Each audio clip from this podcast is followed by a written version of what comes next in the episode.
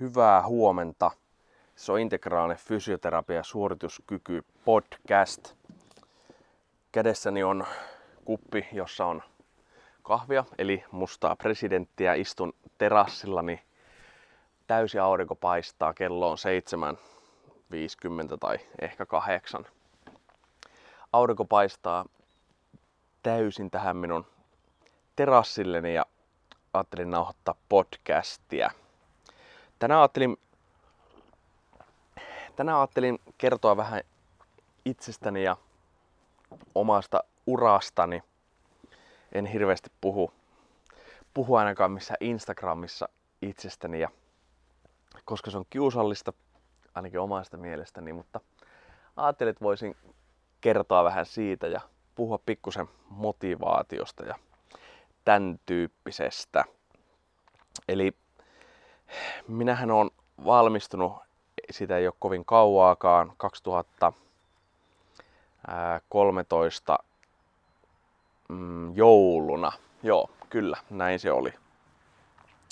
Ja ihan minun, ihan minun, ihan minun tämmöisen niin koulutuksen loppuvaiheilla, niin siirryin noihin urheiluhommiin ja olin Lapi Urheiluakatemiassa sitten tekemässä sitä urheilu, niin sanottua urheilufysioterapiaa juttua siellä ja, ja, ja sitten sen kautta niin silloin kun olisi pitänyt valmistua, silloin joulu, joulukuussa 2013, niin olin universiaadeissa eli olympialaisten jälkeen seuraavaksi isoimmissa kisoissa. Ne oli, ta, ne oli talviuniversiaadit tuolla Italiassa ja ja, ja päädyin sitten sinne, sinne fyssäriksi. Oli ainoa, ainoa fyssäri, eli voisi sanoa, että olisin, olin johtava fysioterapeutti Suomen maajoukkueessa.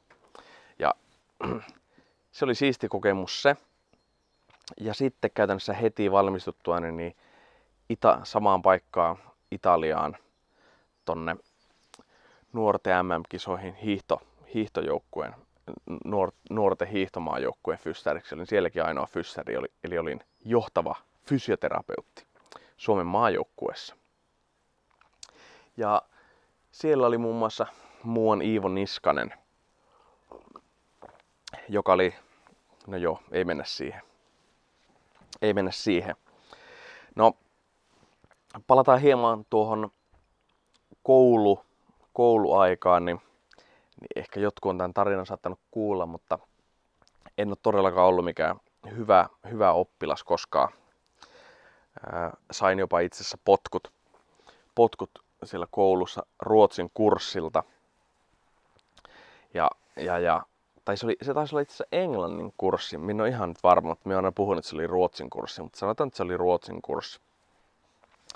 Ja tota, niin, niin, se meni, se meni vähän silleen, että mä pelasin silloin ensimmäisenä vuonna, kun olin siellä koulussa, niin mä pelasin lentopalloa mestaruusliigassa ja olin tämmönen hyvin tyypillinen 20, 20 kaveri, arrogantti ja vähän ylimielinen ja, ja luulin, luulin saavani tehdä mitä haluaa ja totta kai. Ja niin, niin, en tosiaan ollut mikään, mikään hyvä oppilas sitten ja se sitten eskaloitu siihen, että, että, että Ruotsin, Ruotsin vai oliko se nyt en, Enkun opettaja, niin sanoi mulle tunnilla, että tuossa ovi, voit lähteä. No, minähän lähdin ja tuota niin, niin, niin, niin, sain kirjaimellisesti kenkää sieltä kurssilta. Takaisin ei ollut tulemista ja no jouduin yliopettajan puhutteluun muun muassa ja, ja, ja no yliopettaja oli minun isän vanha tuttu ja se puhuttelu nyt oli mitä oli ja, ja, ja no en minä hirveästi parantanut koulua sen puhuttelun jälkeenkään. En, en ollut todellakaan mikään, mikään hikaari senkään jälkeen.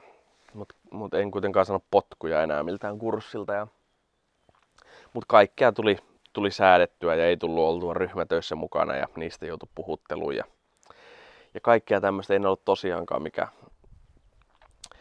mi, mi, mikään huippu, huipputekijä. Ja, ja, ja no sitten se lentopallo loppu se ensimmäisen vuoden jälkeen, jälkeen ja pysty, paremmin keskittyä opiskeluihin ja no ei se siltikään oikein natsannut. Ja tuota, mutta sitten tuli yksi kurssi. Se oli Tuleksen kurssi, eli tuki- ja liikuntaelin fysioterapian kurssi. Ja se tuntui jotenkin itsestä vähän kiinnostavalta. Ja muistan, muistan kun eilisen, me olin tuota, niin, niin, kysynyt tuolta meidän opettajalta, eli Mikaalta, että, että saako tähän lukea tähän niin tenttiin jotakin muutakin kuin tätä koealuetta. Ihmeellinen kysymys, mutta semmoinen kysymys 21, 22V Jartsalla oli. Mä kysyin ja Mika sanoi sitten, että no, että totta kai saa ja jos pystyt perustelemaan ne sinun kannat, niin toki niin sitä tietoa voi käyttää siinä tentissä. Ja ja, no, minä luin ja luin ja luin ja minä en ole mihinkään, mihinkään tenttiin lukenut niin paljon kuin siihen Tuleksen tenttiin. Minä muistan ne, minä muistin kaikki ne testit, ortopediset testit, mitä ikinä on tehty. Minä muistin jokaisen, osasin tuota, niin selittää, miksi ne tehdään, miten ne tehdään. Ja tuota, paljon muutakin. Ja tuli tentti, osasin käytännössä kaiken. Sitten tuli viimeinen kysymys, minä muistan senkin kun eilisen, siinä kysyttiin, että, että tuota, nyt minä saatan, minä muistan sen kuin eilisen, en minä muistaa sitä ihan niin kuin eilistä. Mutta viimeinen kysymys liittyy kuitenkin liik- liikkeen äh, niin liik- liikehäiriöiden testaamiseen. Niin, se oli liikehäiriöiden testaaminen ja hoito. Ja minä en keksinyt, että mitkä on liikehäiriön testit, mutta minä kyllä osasin omat taskuni Luomajoen liikekontrollin häiriön testit. Ja minä olin tiennyt, että on liikkeen häiriöitä ja liikekontrollin häiriöitä.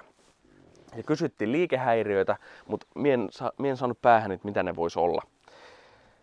Ja sitten minä en vastannut niihin muistaakseni siihen testiosuuteen, mutta me vastasin sitten niihin, siihen, tota, että miten niitä hoidetaan. Ja tota, minä sain siitä, minä sain siitä tuota, kokeestani luokkani parhaa. Muistan tentin palautuksessa tämä samainen Mika tuli sitten sanomaan, että, tuota, niin, niin, että, että Jari, että nyt näki, että, sä oot, että oot oikeasti lukenut, omaksunut ja ymmärtänyt. Jopa niin kuin, ja paljon oli tietoa niin koealueen ulkopuolelta. Ja silloin me jotenkin, niin kuin, silloin tuli semmoinen herätys, että ehkä miekin voi osata jotakin ehkä miekin voin olla jossakin hyvä – ja siitä alkoi ehkä semmoinen minun kipinä tämmöiseen fysi- fysioterapia-juttuun ja etenkin tämmöiseen tuki- ja liikuntaelin. Ja siitä se sitten lähti.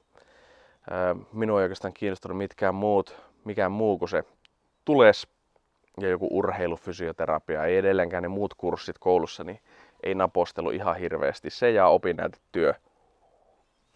Siinä oli semmoista, mitkä meikää kiinnosti ja niissä mä sitten menestyinkin. Ja olisin saanut täydepisteet sitä, siitä Tuleksen, Tuleksen tentistä, jos minä sanoinkin sille Mikalle, että tuota, sulla oli väärä kysymys, että se olisi pitänyt olla liikekontrollihäiriön testit. No, anyway. Ja sitten kun mä valmistuin, olin niissä urheiluhommissa vähän, mutta sitten minä jotenkin kuitenkin koin, koin semmoista epävarmuutta, että minkälaista, mit, miten pitäisi toimia fysioterapeuttina – ja en mennyt mihinkään töihin. Mulla oli tota niin, niin minä kyllä perustin toiminimen, joka on siis edelleen mulla.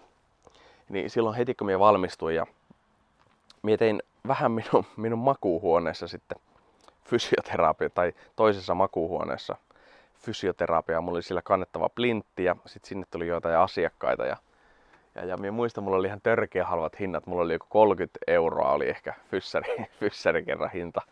Ja mulla kävi lähinnä jotakin urheilijoita, näitä maajoukkueen urheilijoita sitten ja, ja joitakin sitten jotakin ihan randomeitakin jostakin olivat kuulleet, niin saattavat tulla sitten ja, ja, ja no se oli semmoista, ja, mutta se oli mahtavaa, koska mulla saattaa olla yksi asiakas viikossa, niin sitten me pystyi oikeasti paneutumaan siihen. Jos minä tiesin, että se tuli joku, jolla akillisen kipeä, niin minä luin kaiken mahdollisen, mitä, mitä tota, löytyi akillisjänteestä, ja mä halusin tietää kaiken mahdollisen, mitä, mitä voi tehdä.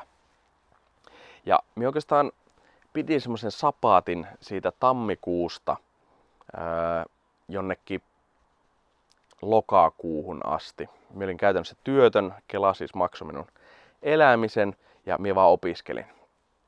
Minä en ole ikinä opiskellut niin suurella intensiteetillä kuin silloin. Mie, mie, mulla oli siis mulla oli satoja varmaan sata, mulla oli kaikki mahdolliset blogit, mitä ikinä fysioterapiasta on kirjoitettu semmoisena RSS-feedinä mun tota, iPadissa.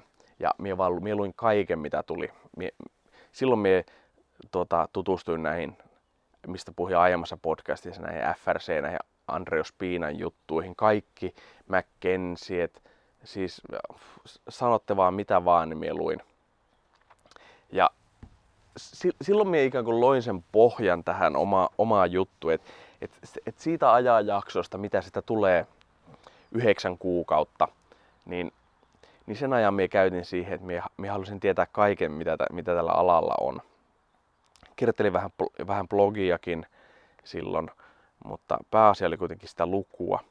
Ja siitä sai, siitä sai semmoisen laajan tietopohjan vähän niin kuin kaikkeen, mitä tämä tämmöinen tuki- ja liikuntaelin fysioterapia sisältää. Toki on varmaan unohtanut puolet siitä luetusta, mutta kuitenkin niin se, se mahdollistaa nykyäänkin sen, että on niin, niin semmoinen laaja, laaja peruspohja, millä sitten pärjää. Ja nykyään tulee luettua pal- paljon vähemmän kuin mitä, mitä moni, moni ehkä ajattelee. Mutta joo, semmonen on siis minun, minun tuota, uraani, uraani fysioterapeuttina, mutta mut sitten sitten kun tuota, mikä tässä nyt on, kun tuota niin, niin sitä oli kestänyt se yhdeksisen kuukautta sitä tuota, niin sanottua työttömyyttä ja, ja minä muistan, minä olin, tota, minä olin vähän miettinyt, että, että, että pitäisi, minä halusin jonkun oman tilan, missä voisi sitten tehdä sitä fysioterapiaa vähän niin kuin laadukkaammin ja silleen am, ammattimaisemmin. Ja tuota, sitten minä muistan, minä sanoin minun äitille, että nyt, nyt se niin pitää tehdä. Ja, ja tuota, no sit, sitten niin ihan sattuman kautta, niin siinä talossa, missä minä asuin, niin siinä oli liiketila alakerrassa. Ja minä näin, että siitä oli joku lähtenyt siitä liiketilasta. Siinä taisi olla 4H-yhdistys. Ja kun ne oli lähtenyt siitä, niin mies otin itse yhteyttä siihen 4H-kerhoon, joka siitä lähti, tai siihen yhdistykseen, että, tota, että, että hei, että minä huomasin, että olette tuosta lähtenyt tuosta tilasta, että kuka, sitä, kuka siinä on mahdollisesti vuokra isäntä tai emäntä. Ja ne sitten kertoi sen nimen ja, ja, ja mie soitin ja sille tyypille, että joo ilman muuta ja sen saa kahteen jaettua sen tilaa ja se oli tosi edullinen, se oli pikkunen, alle 24 ja, ja miettinyt vitsi, että tämä, tämä se voisi olla ja se oli, se oli edullinen, edullinen sitten hinnaltaan. Ja... No sitten piti keksiä nimi. Ja no, se oli helkatin kuuma, kuuma tota, kesä, kesä 2014. Eikö, nyt pitää mennä ajassa vähän taaksepäin, eli tätä liiketilaa ei vielä ollut. Mutta tota, niin, niin, olin miettinyt silloin kesällä, se oli heinäkuu 2014, oli hemmetin kuuma kesä tehtiin meidän mökkiin peltikattoa. Alettiin siinä päivänä, kun helle, helteet alkoja. Siellä katolla, sitten kun tehtiin sitä kattoremonttia, niin sain, mulle tuli nimi mieleen. Se oli, mä olin pyöritellyt, että mikä olisi semmoinen, että minä en halua mitään fysikaalista hoitolaitosta ja minä en halua, että se fysioterapia edes, edes lukee siinä. Että se oli 2000, kuitenkin kuusi vuotta sitten ja silloin jo oli semmoinen vipa, että minä en halua, että se fysioterapia näkyy siinä. Ja niin, niin mietin jotenkin matalan kynnyksen juttu, että mikä olisi semmoinen matalan kynnyksen nimi, että se, se antaisi semmoisen vähän erilaisen kuvan siitä, siitä mitä minä teen. Ja sitten mulla tuli yhtäkkiä mieleen kehonhuoltamo. Ja minä, minä, lähdin suoraan alas sieltä, tuota, sieltä peltikatolta ja kävelin, tuota, kävelin sitten keittiöön, missä minun puhelin oli, meidän mökin keittiö. Ja otin puhelimen ja Evernote-sovelluksen, kirjoitin kehonhuoltamo. Ja tuota, kirjoitin sen ylös ja lähdin takaisin peltikatolle ja, ja, ja sitten sanoin myöhemmin jollakin tauolla äitille ja isälle, että, että mikä se minun firmalle nimi, että se on kehohuoltamo. Ne oli vähän, että no kehonhuoltamo, että voi, jotenkin vähän perusnegatiiviset vanhemmat, että no voiko se olla. Ja, että ei se voi olla pelkkä kehohuoltamo ja että joku siinä pitää olla perässä. Ja No sitten minä tota, niin, niin, yritin miettiä sille kehohuoltamolle jotain tota, loppua. Ja sitten me keksin, että siitä tuli kehonhuoltamo Bodyfix. Ja siitä se, tuli, se, se nimi oli se, millä minä lähdin sitä toiminimeni sitten perustamaan, niin semmoista aputoiminimeä perustamaan. Ja tota, kävi onnen potku, että sitä ei hyväksytty, koska jossakin etelässä oli tämmöinen bodyfix paikka ja se oli liian, liian samankaltainen. Se tuli takaisin ja että sitä ei, hyvä, sitä ei voida hyväksyä. Ja, että pitää joko pyytää lupaa siltä bodyfixiltä tai sitten tuota, niin, niin, keksiä uusia. Niin, niin. Sitten onneksi minä keksin Fixitin. Se, oli, se on paljon parempi kuin Bodyfix, ja, mutta sattuman kautta tämäkin, että, että firma olisi kehohuoltamo Bodyfix, jos ei tota, olisi tapahtunut. Ja sitten siitä tuli kehohuoltamo Fixit. En mä tiedä, on se vähän typerä nimi, mutta, mutta se oli silloin ja niin, niin ei sitä nyt enää voi muuttaakaan. Mutta se on, se on se, sen tarina. Ja sit, sitten löytyi kun sattuman kautta ne tilat. Se oli sitten myöhemmin, joskus elokuussa, kun ne, se 4H-kerho siitä lähti. Ja, ja si, siihen sitten täräytin ja ihan hirveät tilat, ihan karmivat, huonossa kunnossa, aivan hirveät.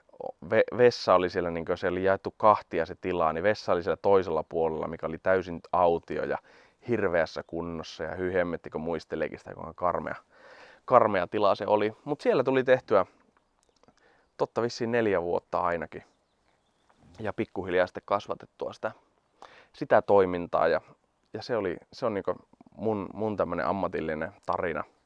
Se, miten integraalinen fysioterapia lähti, niin se lähti siitä, kun sinne mun vanhalla tilalla, siinä tota, niin, niin eka, ekassa liiketilassa, niin, niin mulla kävi aika paljon fyssäriopiskelijoita asiakkaana ja kerrankin oli yksi sellainen fyssäriopiskelija, sit, joka tota, niin, niin, oli siinä, siinä pöydällä tehtiin jotain ja ja, ja hän saattaa kuunnellakin ehkä tätä podcastia. Terkut sinne, varmaan tunnistaa itsensä. Niin äh, makoilin siinä pöydällä ja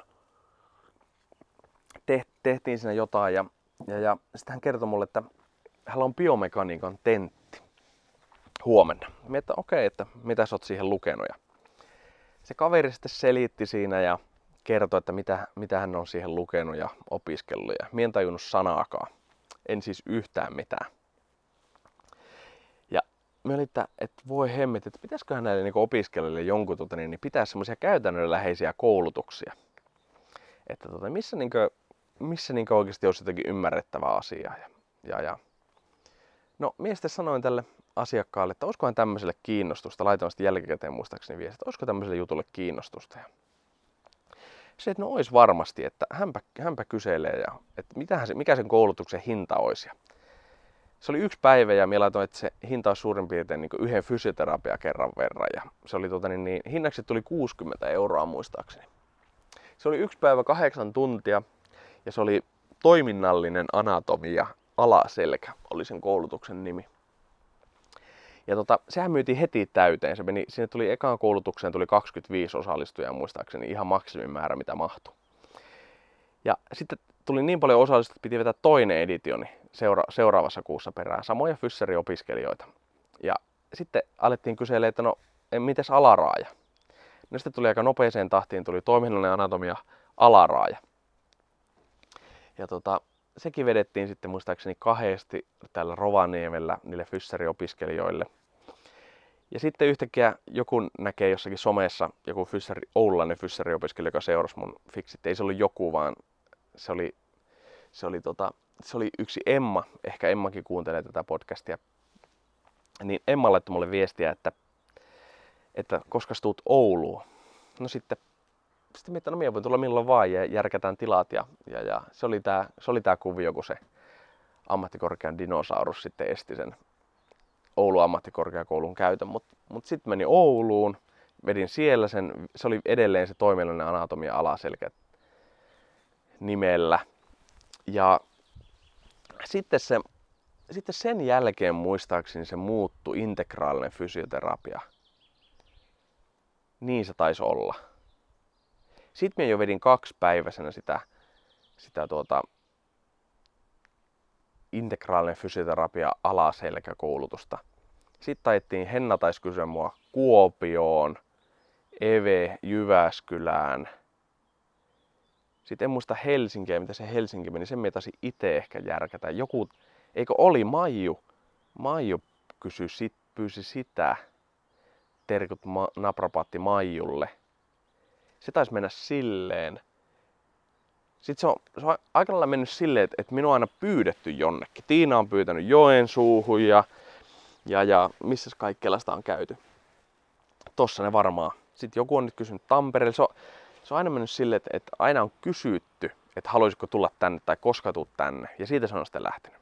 Ja tää on, tää on mennyt sille hyvin niin kuin, tämä koko integraalinen fysioterapia on mennyt aika tosi niin kuin orgaanisesti siinä mielessä. Minä en ole hirveästi niitä koskaan mainostanut niitä koulutuksia. Muuta kuin omassa jossain somekuplassa. Niin.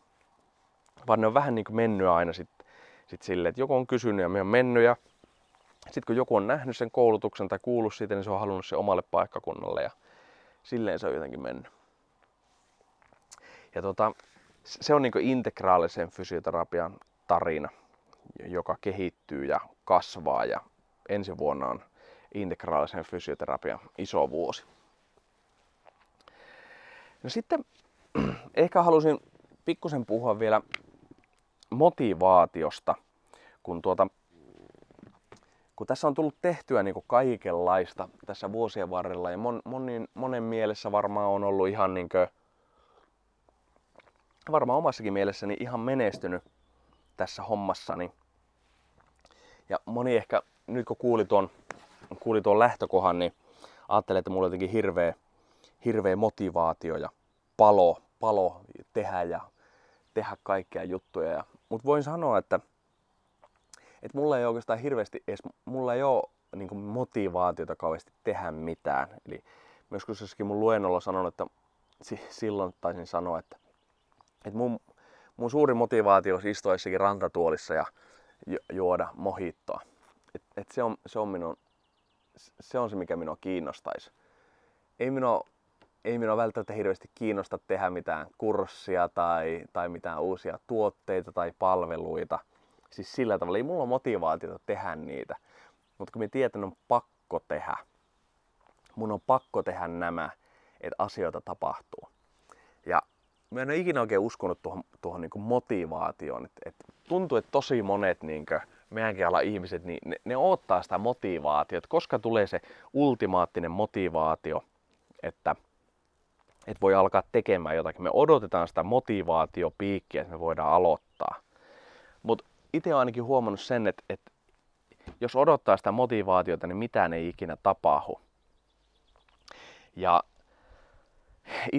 itse on silleen ajatellut, että, että sit se motivaatio tulee siitä tekemisestä, että kun huomaa, että jutut edistyy. Ja, ja ehkä, ehkä itsellä se jotenkin se semmoinen drive ja gritti, niin tulee siitä, että on asettanut itselleen semmoisia tavoitteita, että minä haluan olla tunnettu tällä omalla alalla, niin mikä on totta kai kuulostaa vähän itsekeskeiseltä, mutta, mutta se on nyt ollut mun tavoite ja on mulla vähän konkreettisempiakin varmaan tavoitteita, mutta ei ne ole, ne ole ehkä tämän podcastin, podcastin juttu. Mutta, mutta se, on sitten, se, se sitten tekee sen, että, että on pakko tehdä tiettyjä asioita. Ja sitten se mun motivaatio tulee siitä, kun se kurssi on sitten vedetty jossakin Helsingissä tai Joensuussa ja porukka on, niin kuin, porukka on messissä ja, ja itse kokee sen koulutuksen jälkeen, että vitsi, että antoi, niin kuin, antoi nyt niin kuin kaikkensa antoi kaiken mitä oli ja te, veti niin kuin oikeasti hyvin, niin se motivaatiopiikki tulee siitä. Että se motivaatio tulee, tulee niin kuin jälkikäteen siitä tehdystä työstä, ei sen tehdyn työaikana. Moni, moni projekti, mitä on tässäkin nyt tullut tehtyä, tehtyä niin kuin korona-aikana, niin, niin, niin ei, ne ole, ei ne ole mitään, ei niistä on tullut, mit, tai ei mulla ollut mit, niin motivaatiota tehdä niitä, mutta mä en että se on pakko tehdä, jos mä haluan, että ne tulee tehtyä, niin, niin jonkun ne on tehtävä. Ja aika usein on sanonut, että, että mä oon tehnyt asioita sen takia, kun kukaan muu, muu ei ole tehnyt niitä. Että mä koen, että mun on pakko tehdä, kun kukaan muu ei näytä tekevän niitä. Ja voi kuulostaa just hölmöltä, mutta, mutta se on mun lähestymistapa. En ole koskaan odotellut minkään motivaation, motivaation tulemista koska ei sitä tuu. Ei mulla siihen ole motivaatiota. Nyt olisi vaan mahtavaa makailla tässä aurinkotuolissa ja ottaa arskaa, mutta tää pitää nyt nauhoittaa tätä podcastia, kun mä oon tän aloittanut ja nyt on maanantai ja maanantai on yleensä tullut jakso. Niin nyt tää on niinku vaan tehtävä ja motivaatio tulee siitä, kun joku kun tämä podcast nyt lähtee tästä ulos ja sitten kun joku saattaa vielä sanoa, että oli, oli kiva podcast, en tiedä oliko tämä kenenkään mielestä kiva podcast, mutta edelliset, niin se motivaatio on vähän niin kuin tullut siitä. Mutta taas ei tänä aamuna ollut mitään motivaatiota herätä, olisi haluttanut jäädä nukkumaan ja väsytti hemmetisti ja nukuin jostakin syystä vähän huonosti. Ei ollut, en herännyt aamulle, että mahtavaa pääsee tavoittelemaan unelmia. Mutta mut, mut. Sitten kun tuossa iltapäivällä menee duuniin ja on vähän asiakkaita, niin sitten on taas mahtavaa, kun tulee kotiin illalla. Niin vitsit oli, oli mahtavaa tehdä taas ihmisten kanssa töitä. Ihmiset, jotka luottaa ja luottaa meikään ja, ja kokee, kokee, että on ammattitaitoinen. Mutta siinä oli mun ajatuksia sit, sitten motivaatiosta ja mä, mä aina kehotan, kehotan niin opiskelijoitakin siihen, että tehkää juttuja ja älkää miettikö liikaa, tuleeko niistä hyviä tai huonoja, vaan tehkää. Sitten niistä ne jutu, huonot jutut karsiutuu ja hyvät jutut jää, mutta aina pitää tehdä, aina pitää olla tekemässä. Meillä on ni, niitä puhuja tyttöjä ja puhuja tuota niin, niin poikia, niin niitä on aika paljon, mutta niitä tekijätyttöjä ja tekijäpoikia, niin tekijähenkilöitä, niin kuin nykyään pitää sanoa, niin, niin niitä on aika vähän. Niitä on ihan liian vähän ja se on tullut huomattua monissa projekteissa, joita on ollut tekemässä. Et, et kun yksi joutuu kaikkiana tekemään. Mutta se on, se on sitten tota, se on ihan toisen podcastin paikka se. Mutta joo, semmoista tähän aamuun. Toivottavasti tästäkin sai jotain. Tää oli varmaan, tää oli outo podcasti. Mutta semmoista joskus tulee. Tää oli nyt tämmönen, mitä, mitä irtos tänään tässä auringon, auringon äärellä ja kahvikuppi kädessä. Kiitos kuitenkin, kun jaksoit kuunnella. Ja seuraavaan kertaan.